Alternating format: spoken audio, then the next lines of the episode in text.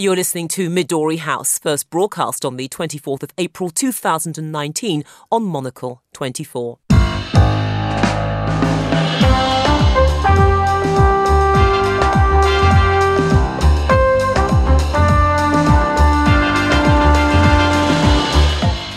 Hello and welcome to Midori House, coming to you live from Studio One here in London. I'm Juliet Foster, and on today's show, Britain tells the Chinese company Huawei it can help build part of its 5G network, despite opposition from the United States and Western security chiefs. As details emerge about the attackers behind the deadly Easter Sunday suicide bombings in Sri Lanka, the government warns that more suspects could still be at large. My guests Somnath Batabyal and Charles Hecker will be discussing this and the day's other top stories, including voting ends in the third and biggest phase of India's general election, with results due to be counted next month. Is Prime Minister Narendra Modi on course for victory? And the Philippines tells Canada Take back the garbage you brought into our country over five years ago, otherwise, we'll ship it back to you. That's all to come here on Midori House with me, Juliet Foster.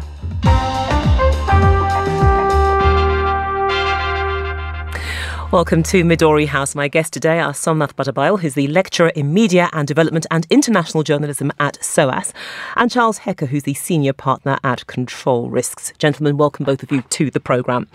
Now, a rift appears to be opening up between Britain and its allies in the so called Five Eyes intelligence group. The United States, Australia, Canada, and New Zealand are concerned over a decision by the Prime Minister Theresa May to allow the Chinese company Huawei to supply equipment for the UK's new 5G data network.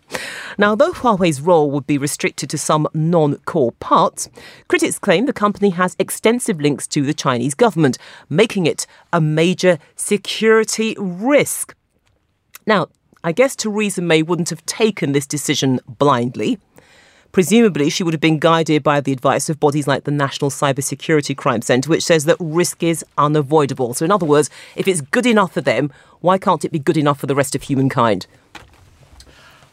Well, Juliet, we are living through an incredibly interesting period right now. And what's happening here in the UK, what's happening in Germany, what's happening in the United States, what's happening in developed and developing nations around the world is getting used to the idea that China is going to play a significant role in building the telecoms backbone of the future.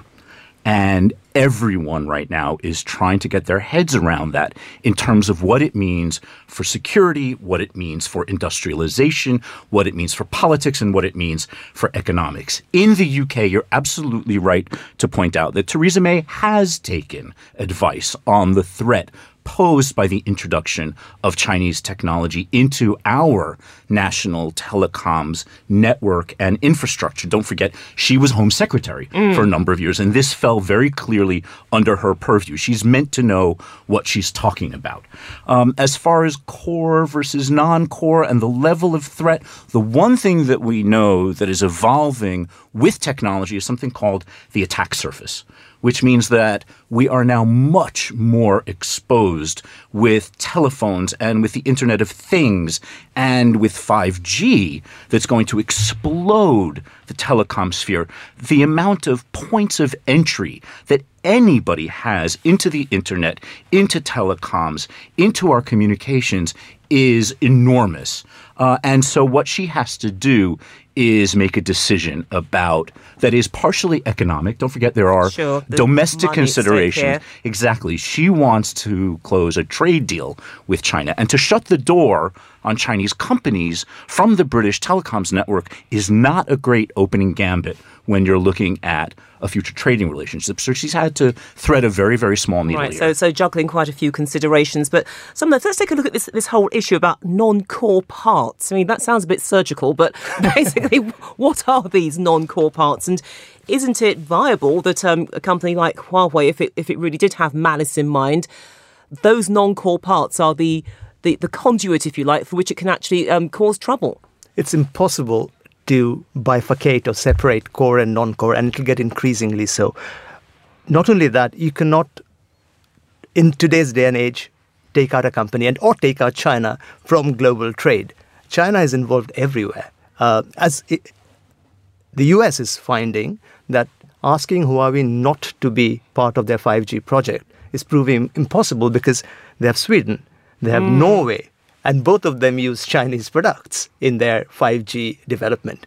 China is all over Africa, right? Mm. How do you negotiate? Where will you draw boundaries? Internet means interconnected situations where, so in one sense, Theresa May is right to assess through her technocrats and uh, securocrats what is the threat level and how can we minimize it. And Huawei has been in the UK for the last 15 years. They have signed up to a treaty to, you know, to minimize or um, mitigate threats. So one, of course, is um, the, the other thing also is is it legally possible to put out a company just because it's from China? Mm. But what, this is the argument that the Americans uh, are using. Yeah, that, true.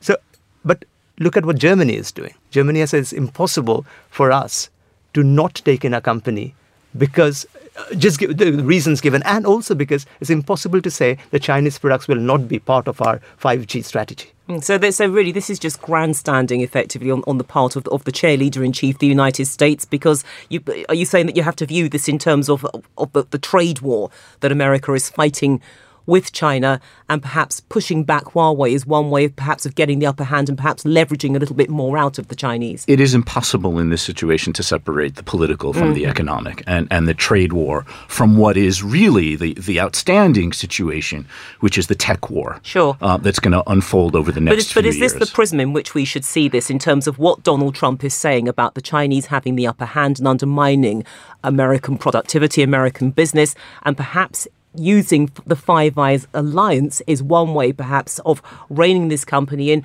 and extracting something in terms of those trade negotiations. That's exactly right. So Donald Trump is is trying to frighten his primary intelligence allies, saying we won't share any more intelligence with you if your internal communications networks have Chinese kit. Um, so far, that is a threat. Remember, all of these relations are bilateral, and whatever the United States doesn't share with other countries won't be shared in reverse. We have yet to see whether this is just sort of banging the drum as hard as possible to force its allies. And frankly, the decisions, as we've just been saying, that Germany is taking and that the UK is taking shows that some of this rhetoric coming out of the White House is not sticking. But clearly, whatever it is that Donald Trump is saying, it is working because the other players in the Five Eyes grouping are actually taking America's side. So given that uh, Britain is is pushing back, then what is this going to do to the Five Eyes relationship? Can it really be the same after this? Well, I mean, one has to, as in global negotiations, weigh it up. China can be a very difficult uh, enemy or adversary to have uh, compared to Australia and New Zealand. Um, China's economic might is not to be, you know, America can throw its tantrums, but given that an important trade treaty is coming up, Theresa May has again weighed it up. But one of the things which to understand is the moment you throw national security, as America always does, and uh, especially so, that entire media follows. This is China thing which we every time we talk about China, we have this prism of suspicion with which we look at a country. You know, spies have been there have been American spies, there have been Russian spies. In you know, every time China will do something doesn't mean that the entire infrastructure will collapse. So this won't work in the way uh, the American government is uh, moving ahead. And Huawei has already started its fight back. China has started its lobbying and fight back. So I think for once, I agree with the May position of fudging, you know, mm. kind of using both sides and bal- doing a balancing act. Well, she wouldn't say it's fudging. She would just say it's being sensible. we, we, we, we, couldn't possibly use the F word, but yeah, I'm talking about fudging, by the way. But um, I mean, look, at, at the end of the day, when you break this down, what is the danger? Is it China or is it Russia within that cybersecurity context? Who poses the biggest threat? Yeah, fantastic point. I mean, there's no Russian kit in anybody's internet, and there's no Russian well, not kit. at the moment. right, not at the moment. For the time being that we're aware of, um, there's not a heck of a lot of Russian kit in telecoms or in the internet. And Russia is an enormous state sponsored cyber actor in cyber espionage and in hybrid cyber warfare, and it hasn't laid a finger on any of the equipment. So, in weighing these things up, as you always have to do in taking a balanced view on risks, um, you know, Russia is a sort of military and political actor in cyber. China is a little bit more on the economic side of, of state sponsored cyber activity. Uh, and you're absolutely right to point out that, you know, there's sort of the devil you know and the devil you don't. We know what Russia's up to. Um, and it's it's been completely candid. Um, you know, cyber sleuths have been able to track cyber activity in commercial espionage back to China and back to Chinese sponsored organizations. Um, and so, what you've really got to do is understand, I suppose, that no single actor, whether it's a government or whether it's a telecoms company, nobody's defenseless in mm. all of this. And you will see governments encrypting. You will see governments looking to sort of create secure, kind of vacuum controlled spaces between different parts of the internet, between different parts of telecoms networks, and, and basically laying every single possible defense they have on this, both against the kit and against the hostile actors like Russia. Let's, let's close this down with, with, with um, the final question, which I'd like to put to you, Somnath. It is this idea that um, that the, the relationship between Huawei, the Chinese, and Britain could be deepened, this could be the starting point. And certainly, as Charles has pointed out, the real danger comes from Russia. So why not have China and Britain working together to weed out these troll factories in Russia and um, perhaps put them out of business? I think one of the dangers in forming a, forming that question and me answering it would be that we kind of think of Russia acting together, China acting together. You know, I mean, there are various factors working in so finding composite enemies is no longer the way you know and there that's the reason. But china's driven by the economy so if there's some kind of economic benefit from from weeding out these troll factories and putting them out of business. But you're talking about the chinese state only. The internet has so many non-state actors and one has to understand this that we can't just talk russia china england or or the us in the in the internet world. There are too many non-state actors at play also Okay, which is why it's always referred to as the Wild West out there in cyberspace. Let's move on now because more details have emerged about the attackers responsible for a series of deadly suicide bombings in Sri Lanka on Easter Sunday. According to government officials, they were from wealthy middle class families, and one of them had studied in the United Kingdom and Australia.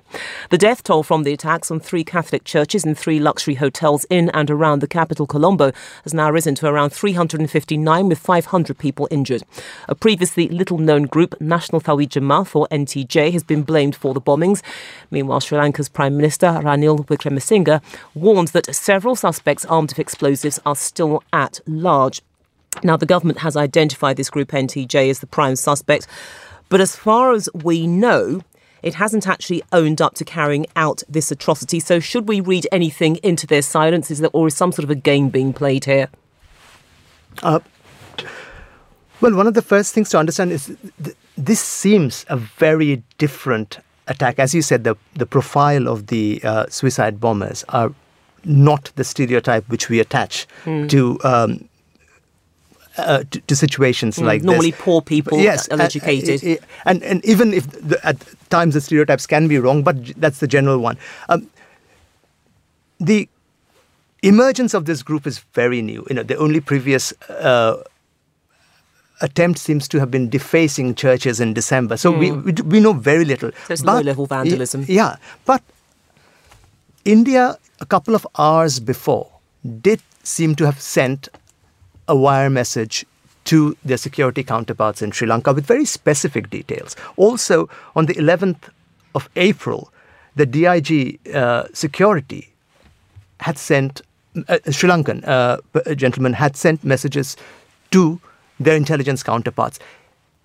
It seems that action wasn't taken, and immediately the question will arise whether the political rift which is on in Sri Lanka mm. between the prime minister and the president is it harming the intelligence situation because it seems that there were several moments of warning which had mm. gone out to the credible sources as well including the US and, and the India and, and the police uh, police so I investigations will probably uh, reveal a lot but you will see a lot of political upheaval one, within the next few months. And it, has started already because the, the, the Prime Minister has said that he's getting rid of some of the intelligence uh, members, members of the intelligence group, etc., who were responsible for, for failing to pass on this information. But let's broaden this out a moment. It's this idea that's emerged that um, NTJ, given its size, it would never have had the capacity by itself to have mounted something as complicated as these attacks. So, of course, it may have paired up with another operative. The one that's in the frame is Islamic State. Would they have chosen this group because of their size, because they're so small and therefore it's it's easy to crawl under the radar? You know, I think this is going to have a lot of terrorism analysts scratching their heads for a very long time. I agree with Somnath. This looks and feels very different from what's been going on, not just in Sri Lanka, but generally around the world in the past year, in the past several months. Um, you know, we've seen this trend towards low tech. Um, and individual radicalization. We've seen knife attacks. We've seen blunt instruments. We've seen people with truck rammings and car rammings. This was really sophisticated. There were more than 60 arrests. There were more than nine, I think, suicide bombers. And you're right, three churches, three hotels. There were safe houses. There were all sorts of really sophisticated elements and, and planning that apparently took place over the past several months to carry this out. So, yes, that points to IS, which claimed responsibility for the attack on Tuesday, but that is also not being treated credibly. And, and you know, with the sort of dispersal of IS coming out of the Middle East, and, and perhaps there are returnees in this mix. We don't know. That's been reported, but not confirmed. Um, I still wonder whether IS, that far away from where they once were in the Middle East, whether they can pull off something. Okay, well, well, let's, well, let's broaden it out a bit, Somnath. If you don't accept that IS may have been involved, could Al Qaeda have been involved? Because Al Qaeda has been eclipsed by IS, especially when it built the caliphate. It's now crumbled. Mm. But again, it's been kind of off the radar because the emphasis has been in one direction. So surely this would be a great way from their perspective of announcing to the world, we have come back. Because this is Sri Lanka's 9 11. It is, yeah. I mean, again, a lot of conspiracy theories are being thrown out. And again, you cannot dismiss one from the other. But you might, there is a very strong possibility that local outfits were used by more uh, more uh, you know international uh, terrorist outfits like possibly the Al Qaeda, ISIS. But again, the ISIS as you say, claimed responsibility a few, couple of days later, which is just not their mm. scene. They would have put up photographs, they would have had Twitter feeds, they put it up on the websites. So this was a very different feel. Uh, but again, the sophistication throws us off. Uh, as you said, because of what the, the fight back from the state, the intelligence agencies, such activities and uh, activists have had to completely reframe and reform their uh, their operations. This is back to those days when you know when you have the Mumbai terror attacks, when you have September mm. 11th, just organized on a large scale. I mean, there have been claims that this is because in retaliation to Christchurch in New Zealand uh, because of what happened there. To me, that seems flimsy because th- it couldn't have been so quick. You know, this took a lot of planning. Mm. Which begs the question, therefore, given that we are none the wiser as to who was behind this where does this leave us in the approach we should take in terms of fighting international terrorism? Because, you know, with IS, etc., it was pretty ghastly outfit along with Al Qaeda, but we had an approach, a strategy.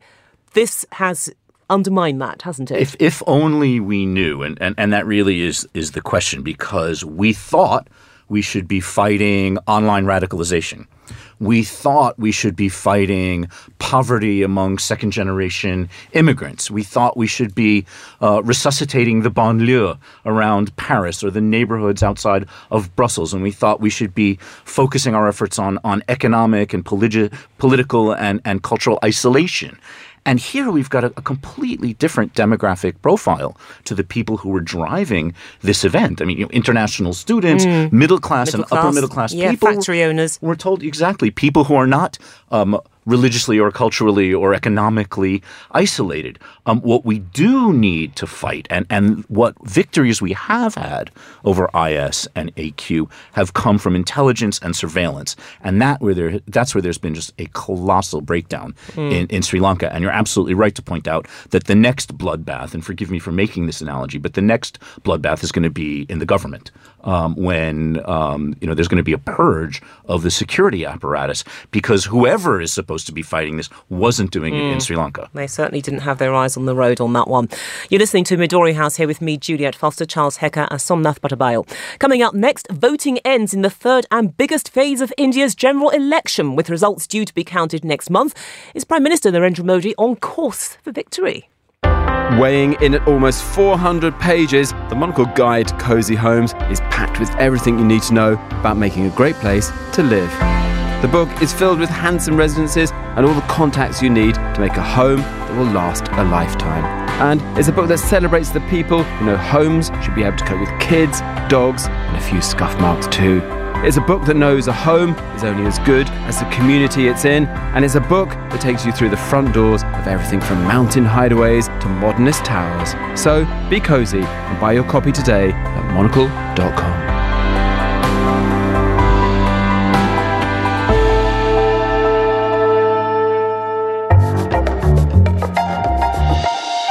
Still with me are Charles Hecker and Somnath Batabyal. Now, millions of Indians voted on Tuesday in the third and largest phase of a staggered general election, including Prime Minister Narendra Modi.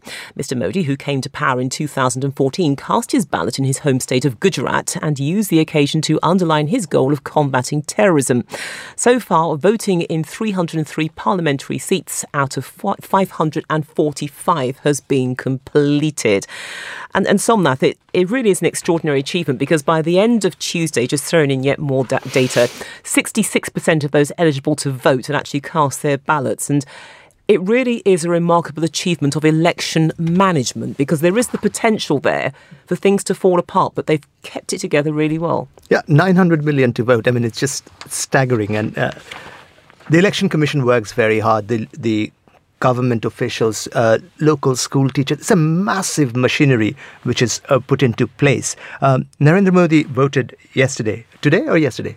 I think it was Tuesday. Yeah, yeah, Tuesday. Yeah. Uh, you know, um, and he says now uh, he's completely changed the trope under which the um, ruling party was co- contesting this election, which was development and employment. Suddenly, post Pulwama, where you know BJP had been lagging behind, suddenly it has become nationalism, patriotism, security. The, the conversation has shifted, while the opposition has been trying to bring it back to economic issues, which is what the BJP had been contesting 2014 with. Now, while these are the grand national tropes, and you know you see the national parties fighting, most of this the decisions will be made made on very local issues. You know, it, will depend how in the biggest state in Uttar Pradesh, uh, the grand alliances between two regional parties who have been fighting each other for 20 years, they've come together suddenly, how it will affect the BJP. Whether the BJP will be able to make any inroads in the south of India, where it has, uh, in Kerala, which has never got a vote, whether in Bengal, they will finally manage to make any inroads. So these are the lo- you know, smaller questions which will add up to that big tally. Um, and everyone's talking about whether Narendra Modi will win. In the large cit- larger cities in mid- amongst the middle class, perhaps that conversation uh, mm. will be relevant. But in smaller towns, uh, it'll depend on uh, very local issues to a point where how much bribe has been paid by which candidate to which tribe. you know, uh, even recently, elections had to be cancelled in a southern cons- constituency called Vellore because in a warehouse, millions of rupees were found. Oh. Uh, apparently belonging to a candidate. So there you go the Electoral Commission is working as hard as it can, but there are certain places that it probably can't be. It can't be all the places all the time. Um, can I just point out that before he cast his ballot yesterday, Narendra Modi visited his mother, and I'm sure that that was done precisely so that people in the media say he visited his mother before casting his He's ballot. He's a good son. um, but you know, a, a, nice little touch there. Um, so, in the world's biggest democracy, um, the BJP will probably be reelected and will probably remain in control. I see some shaking heads across the No, studio, no, but just nodding. sorry. no, hang on a minute. Let me- I'm, I'm, I'm almost there. So the BJP will probably remain in power. It will likely remain in power in India's largest states and at the federal level, but it will lose its majority in parliament. And so the BJP is going to have to go into the NDA coalition, um, legislating, ruling, reforming all of those economic issues that the opposition is bringing up that you mentioned. Um, those will all be harder to deal with as part of a coalition. And relationships between the center, between Delhi and the periphery, will, for the time being, also be difficult to manage under a coalition um, unless the BJ BJP pulls out um, an overwhelming majority in parliament. It looks like it's headed for a coalition. Okay, so a coalition at the end of it. We should know around May the 23rd, I believe, because there's so many millions of votes to, to be cast and to count. Moving on now to our final subject. The Philippines President Rodrigo Duterte and Canada are at war over rubbish. Between 2013 and 2014, Canada shipped a massive haul of crates to Manila, which supposedly contained plastic for recycling. Although it was only when the crates were opened for inspection that port officials realised they were filled with household waste. The Philippines has warned Canada's Prime Minister Justin Trudeau that unless he sorts out the problem, the garbage will be sent back to where it came from. And, you know, Rodrigo Duterte is quite sort of famous for his rather colourful language, and he's actually threatened to board the ship if needs be, captain it to the nearest port in Canada. I mean, but you, you could actually see him doing that, strangely enough, couldn't you? Not strangely enough, I think that he should do it. I mean, uh, the, the amount of garbage the developed countries have dumped uh, historically and uh, continue to dump, especially in Africa, it's just, you know, it's a crime. It's a crime against humanity. And to bring down their carbon emissions, to meet those targets, they send it out to poorer countries who have to buy off those, you know. Uh, I mean, where does one start with this? You know, this global north-south divide, which uh, plagues all climate conversations. So, as far as uh, you know, in one one sentence, Canada is accused of a major crime, and their prime minister needs to do something about it. And and, and, and it, it is a major crime because you're, you're, you're dumping rubbish in somebody's country under false pretenses because they, they mislabeled it. So That's- why why is it not treated?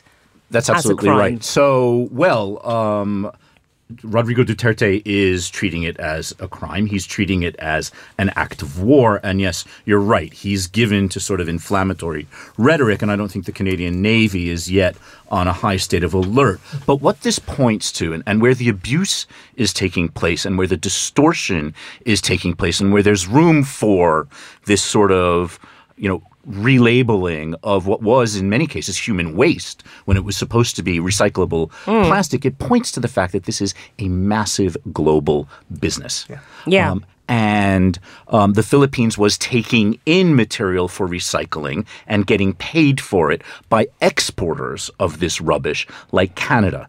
Um, and you know, we have yet to see sort of an investigation um, in, into how this all exactly happened. Although, mind you, Canada has also now passed a law saying we're not taking any rubbish from anybody. So We're you know, just dumping it on other people. it's a bit rich coming from the Canadians saying that they won't do this anymore when they're accused of doing it themselves. This is a massive global business that is in, that is in an enormous state of flux because China basically a couple of years ago said we're not taking anybody's garbage anymore. Um, keep it, and it has completely distorted the market and the industry around recycling. And I don't think any country or any city or any recycling program has really come to grips with this Well, yet. you know, Malaysia, Poland, Turkey, Indonesia, they have had to take the slack for what China has said. You know, so again, somebody else will pick it up. There are always countries which need the money, and and But it's but it, but I guess that the, the danger is that yes, you, you can make money out of it, but if it but it sends out the wrong message potentially that you're so desperate for other people's garbage, they'll try to cut corners. So you find that it's not just the recyclable stuff that you're loaded with; it's also the stuff which you can't recycle. well, it's a four hundred billion dollar industry. You know, and it's a private industry. In in the global south, most of it is unregulated. So therefore, you will have situations. And that was like a, a question I was going to raise actually but in the time available in the next 20 seconds. I mean, about the regulation. I mean, just how tight are, are these restrictions? clearly not tight enough. Um, I mean, if if a country like Canada, which is known for its transparency and it, and its and its honesty as a global actor, if they can be sort of caught out having sent a pile of rubbish to another country, then you must imagine that there are actors who aren't quite as transparent as that. Mm, and it's, well, we don't actually know whether well they've said they'll do something about it, but um, could it take another five years or not? I mean, who on earth knows? But it needs to be sorted out quickly. But on that note, we have to end today's show. Thank you there to my guests, Somnath Batabyal and Charles Hecker. Thank you for joining us here at Midori House. Today's show was produced by Tom Hall. It was researched by Fernando Augusto Pacheco and Helena Gere. Our studio manager was Kenya Scarlett. More music next, and at 1900 hours, it's The Entrepreneurs with Daniel Bach, and we'll have more on the day's main stories on the Monocle Daily at 2200. Midori House is back the same time tomorrow. That's 1800 London time. I'm Juliet Foster. Goodbye.